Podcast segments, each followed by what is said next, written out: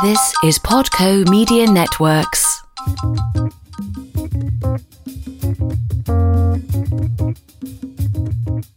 Hello, all. Thanks for joining me for another episode of the Global Citizens Podcast. I'm currently back in Accra, Ghana, social distancing and on lockdown like most of the world in an effort to stay safe and stem the spread of COVID 19, the coronavirus. I recorded the next interview earlier this year, and it is a right on time prompt to open our minds to new possibilities in our relationship with Mother Nature. Please do listen, comment, and share. This week, I am in New York City, Brooklyn, my other home, and I'm with one of my longtime friends, circlers, Mr. Ozio Highsmith. Ozio comes to the podcast from a different place than my guests that you've heard previously. Ozio is a military brat. He's lived all over the world in the US, and he's settled and growing a family here in New York. And he describes himself as a Renaissance man with a service mission. We spent some time this summer on the land and I was inspired by what he's working on and what he's doing. And I said, Look, I want you to be a part of this podcast. So his kind of global citizenship is, I think, something that we're all eventually going to need to move towards. And so that's why I want to have this conversation with Ozio. So, Ozio. Yes. Tell us more about you, where you're local, and why. So, I have been in New York since 1994, I believe. Okay. Maybe it was 93. And, uh, I've been here since then, and I came here when I was 18 years old from South Carolina. I wanted to come up here for the performing arts. I wanted to be basically Theo from The Cosby Show. Oh, okay. So I was like, I want to be that guy. How can I be that guy? So yeah, I came up here to pursue performing arts and and you actually did it. And I did it. Yeah, I did yeah, it. Yeah, you, know? you got to wave your flag, sir, because yeah. we've seen you. yeah, thank you, thank you. I've, I've been around. I've been yes. around. Very blessed. Very blessed. Wasn't easy, you mm-hmm. know. Very competitive world out there. But yeah, yeah. I guess how many years later now? Twenty five years later now, I am, uh, you know, I have a family, a beautiful wife, and kids, and looking on the other side of my life, like, you know, how can I get out of New York City now? And mm-hmm. how can I mm-hmm. just, uh, how do you say, see myself getting to the other side of myself? Okay, right. You know? I don't see myself being here in the city when I'm very, very old. Mm-hmm. I've traveled a lot, so I would like to free my brain from this concrete and, and steel of the city. So I found some property upstate mm-hmm. that you came to, mm-hmm. and it's really helped me to get to understand myself and my place on this world a little bit better. Mm-hmm. Okay. So just to reel it in a little. So you're local ish in Brooklyn, mm-hmm. just a little bit, and your craft has been the arts. Mm-hmm. So we've seen you on television, mm-hmm. film. I'm mm-hmm. sure you've done voiceovers. Mm-hmm. Like you've done it all. I've done it all. So we'll we'll put a little bit of that in the show notes. Ozio's been a little bit shy about his New York Hollywood, but he's done it. yeah, I did it. I did it. Yeah, he's done it. So we'll put a little bit of that in the show notes so you get a sense of the Ozio that is now finding his other side. Tell us more and tell our listeners more about your background and inspiration. Like you mentioned living around the world and being military. So, what inspired you in the art space? And then you've kind of talked about what inspired you now to go back to the land. But let's start with your creative self and then move into your next phase of the creative you. Sure. I think that being a military brat and traveling all over the world, I watched a lot of TV like say being in Europe, you know, we lived on military bases. Mm-hmm. So it was like being in a foreign country, but on US soil. We basically stayed on those bases and we watched America from a distance. Mm-hmm. Like in the 80s, looking back, I was basically in Germany from 1981 to 1989. That was a very pretty influential time and I want to say our cultural history. Mm-hmm. You know, it was a lot of breakdancing and Michael Jackson and you know it's like 81 to 89 so it was like everything Yeah. was off in there R&B or you know everything and so we're in Germany watching on TV so we kind of soak that stuff up a Yeah. little bit harder a little more voraciously we're eating American culture and so I wanted to be in the TV Mm-hmm. you know, mm-hmm. like I gotta be in the TV. Mm-hmm. And just a little thing in the back of my mind growing up. And uh, I figured if there was ever a place that I ever wanted to like be, like one place, it would be New York. There was no other place. I didn't really have a home home because Right. we traveled. I chose that to be my home home in my mind. And I kind of set out to get to New York. And once I got here, I I was already pretty much prepared. I basically came here and took me a little bit of time, took me about a year to get my footing. But uh, once I got my footing, I put myself in an acting school and worked and played. So this is now the played. 90s, right? So early This 90s. is the 90s, yeah. This and is that early was 90s. a party time. It was a serious party time, Yeah. you know. I mean, coming to New York and going out and, you know, hanging out with like, I guess New York royalty. Yeah. you know, at the time it was it was Yeah. crazy, you know, like I remember hanging out with like Treach from Naughty by Nature and Salt-N-Pepa. and- Yes. yeah, I'm hanging out with these people like Madonna. There was just so many, just all of our superstars. They were all around. It was a very different place than the New York we live now. Because Yes. New York, I kind of feel like there's a New York before bling and a New York after bling. Mm-hmm. And so that is kind of the juxtaposition that you came and went through, right? Definitely. And recently I was watching a program, uh, National Geographic, on Generation X, because we are Gen X. And what Mm. you described as you're growing up watching television is who we were. What we knew and what we saw was because we saw everything on television. We saw MTV come, Mm-hmm. we saw BET, we saw the music video became our reality TV. Oh yeah, and, And we so- knew every. I mean, whether it was rock or rap, we knew both songs. You know what I'm saying? So like, Exactly. we consumed all of it. Exactly, exactly. I think we had just well roundedness Mm-hmm. and ability to move in so many different circles because Mm-hmm. of that. And not to say that, you know, millennials don't have that. I think there's just a different depth for to sure. the experience. I think it was a lot more clean cut and almost it was pure. You know, rock and roll was pure. We knew the difference between like the rock bands in the 80s. You could tell, like, Right. you know, you knew the difference. Yeah. And even though we knew the difference between Motley Crue and Anthrax. Right. You know Yeah, mean? Like, uh, exactly. like, we know like Twisted Sister and we watched all those videos, we got Yeah. down with it, but like society Yeah. was the thing that kind of put caps on things, you know? Right. But it didn't stop us from eating it. Yeah. You know, consuming it. Yeah, exactly.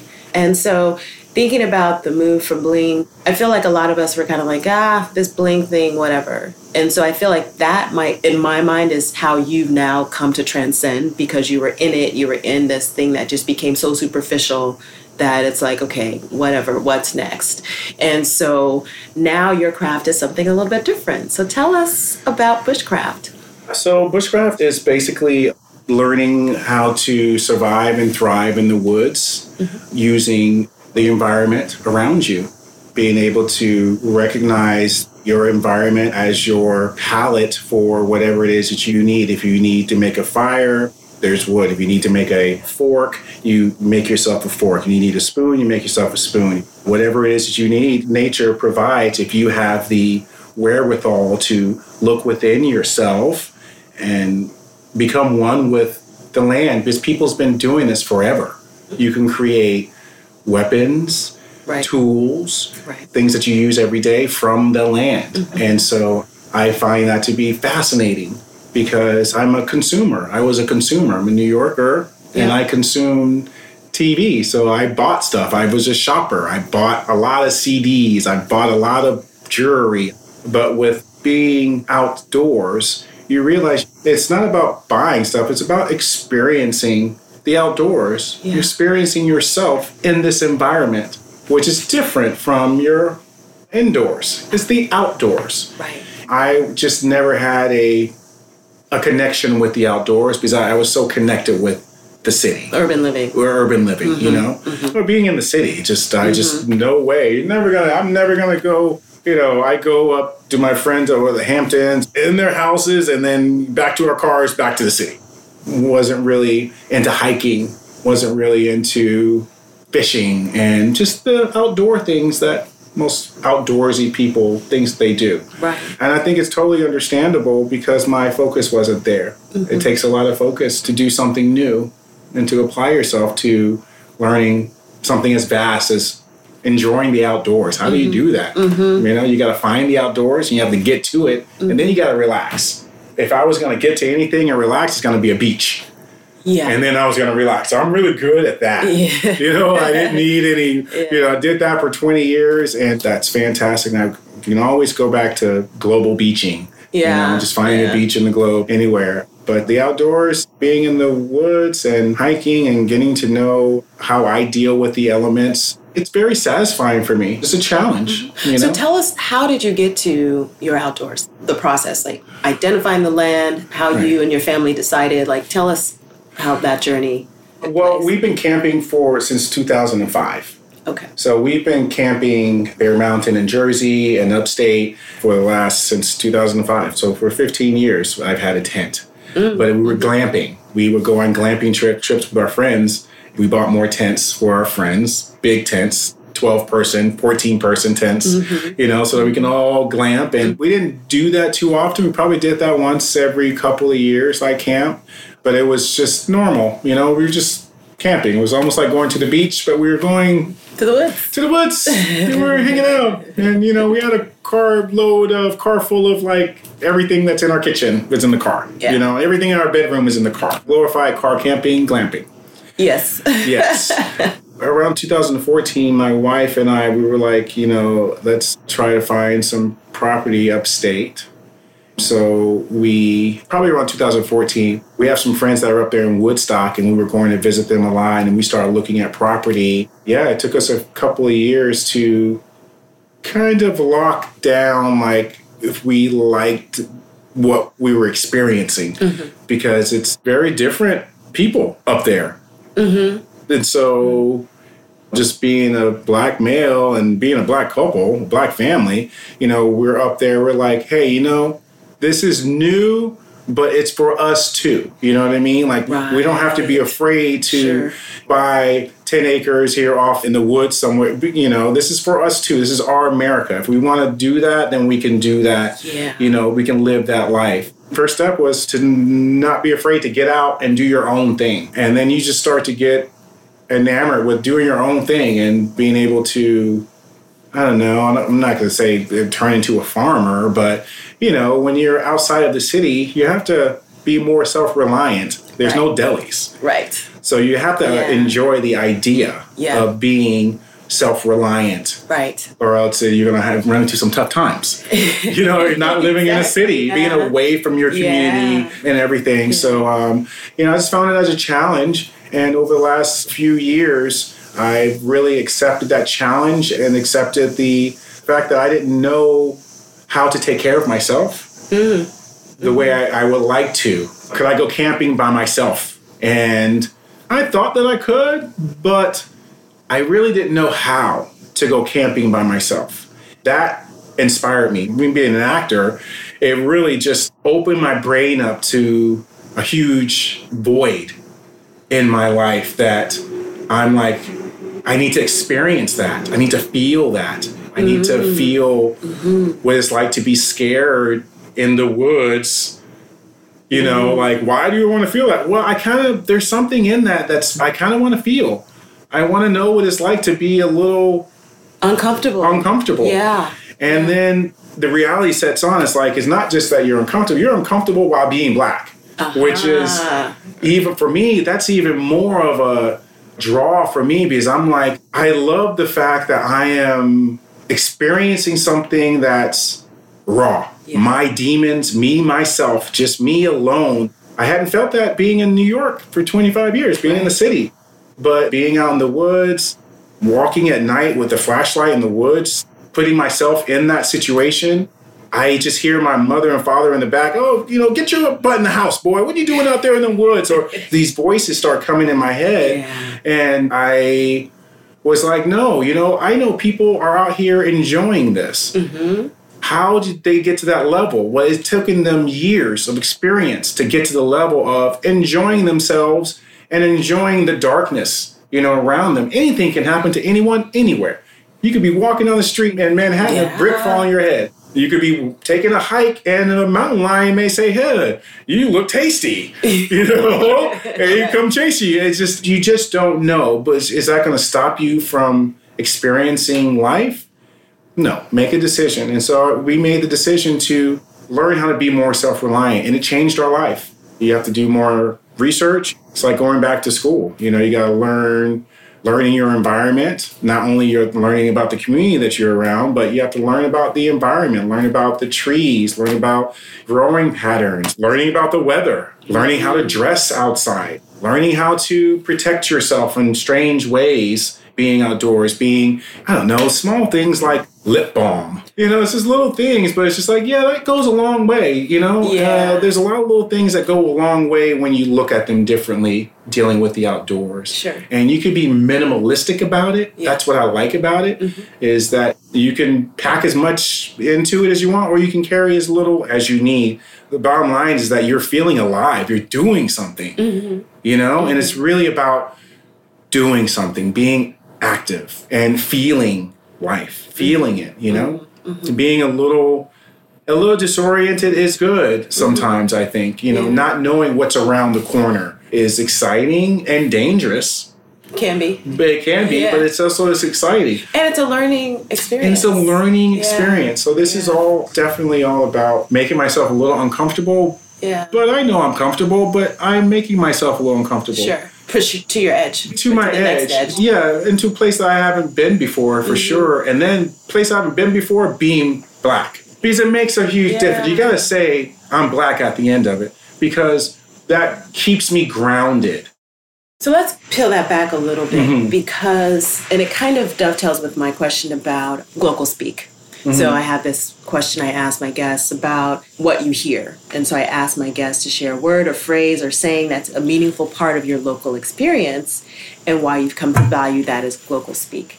And so when you say being black in this space of moving to upstate New York. And just to give everyone a little bit of context, you know, when people think of New York, they see New York City and they, they feel like that is definitely a melting pot. But once you get about an hour or two outside of New York, it's a very Americana type of experience where you don't see a number of people of color. You It's see, rural. Yes, it's rural. It's rural. exactly. Exactly. That's what we have plenty of farms in New York. We have beautiful woods. I mean, I love my time there, and we'll talk a little bit more about spending time on your land.